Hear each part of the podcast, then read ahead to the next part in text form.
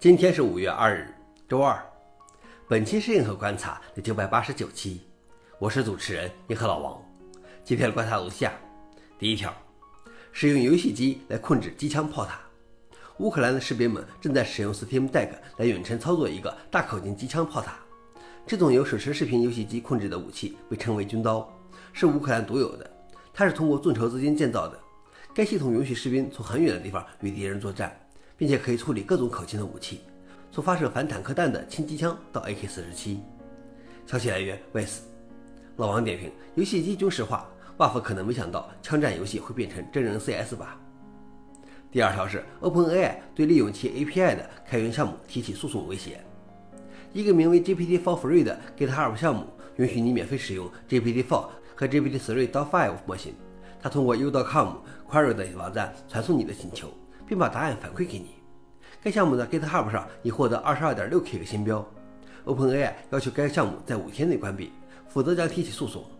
该项目作者称，他不认为 OpenAI 应该针对他，因为他并没有直接连接到 OpenAI 的 API， 而是从其他网站获得数据，这些网站都是为自己的 API 许可证付费的。如果这些网站对他的脚本请求有意见，他们应该直接找他，而如果这些网站的 API 继续不安全，任何人都可以找到使用这些网站的方法。消息来源汤姆斯·哈德威尔。老王点评：说到底 ，OpenAI 没有立场来这么做，而是应该和其 API 客户保护好其 API 调用。最后一条是 AI 教父离开谷歌，并警告未来的危险。Jeffrey Sindel 是一位人工智能先驱者。2012年，辛顿博士和他在多伦多大学的2名研究生创造了技术，成为人工智能系统的治理基础。半个世纪以来，他培育了 ChatGPT 等聊天机器人的核心技术。现在他担心它将造成严重的伤害。他已经辞去了在谷歌的工作，所以他可以自由地说出人工智能的风险，而不必考虑公司的立场。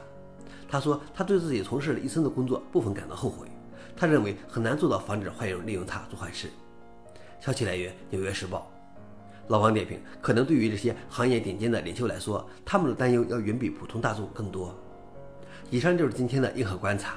想了解视频的详情，请访问随附链接。谢谢大家，我们明天见。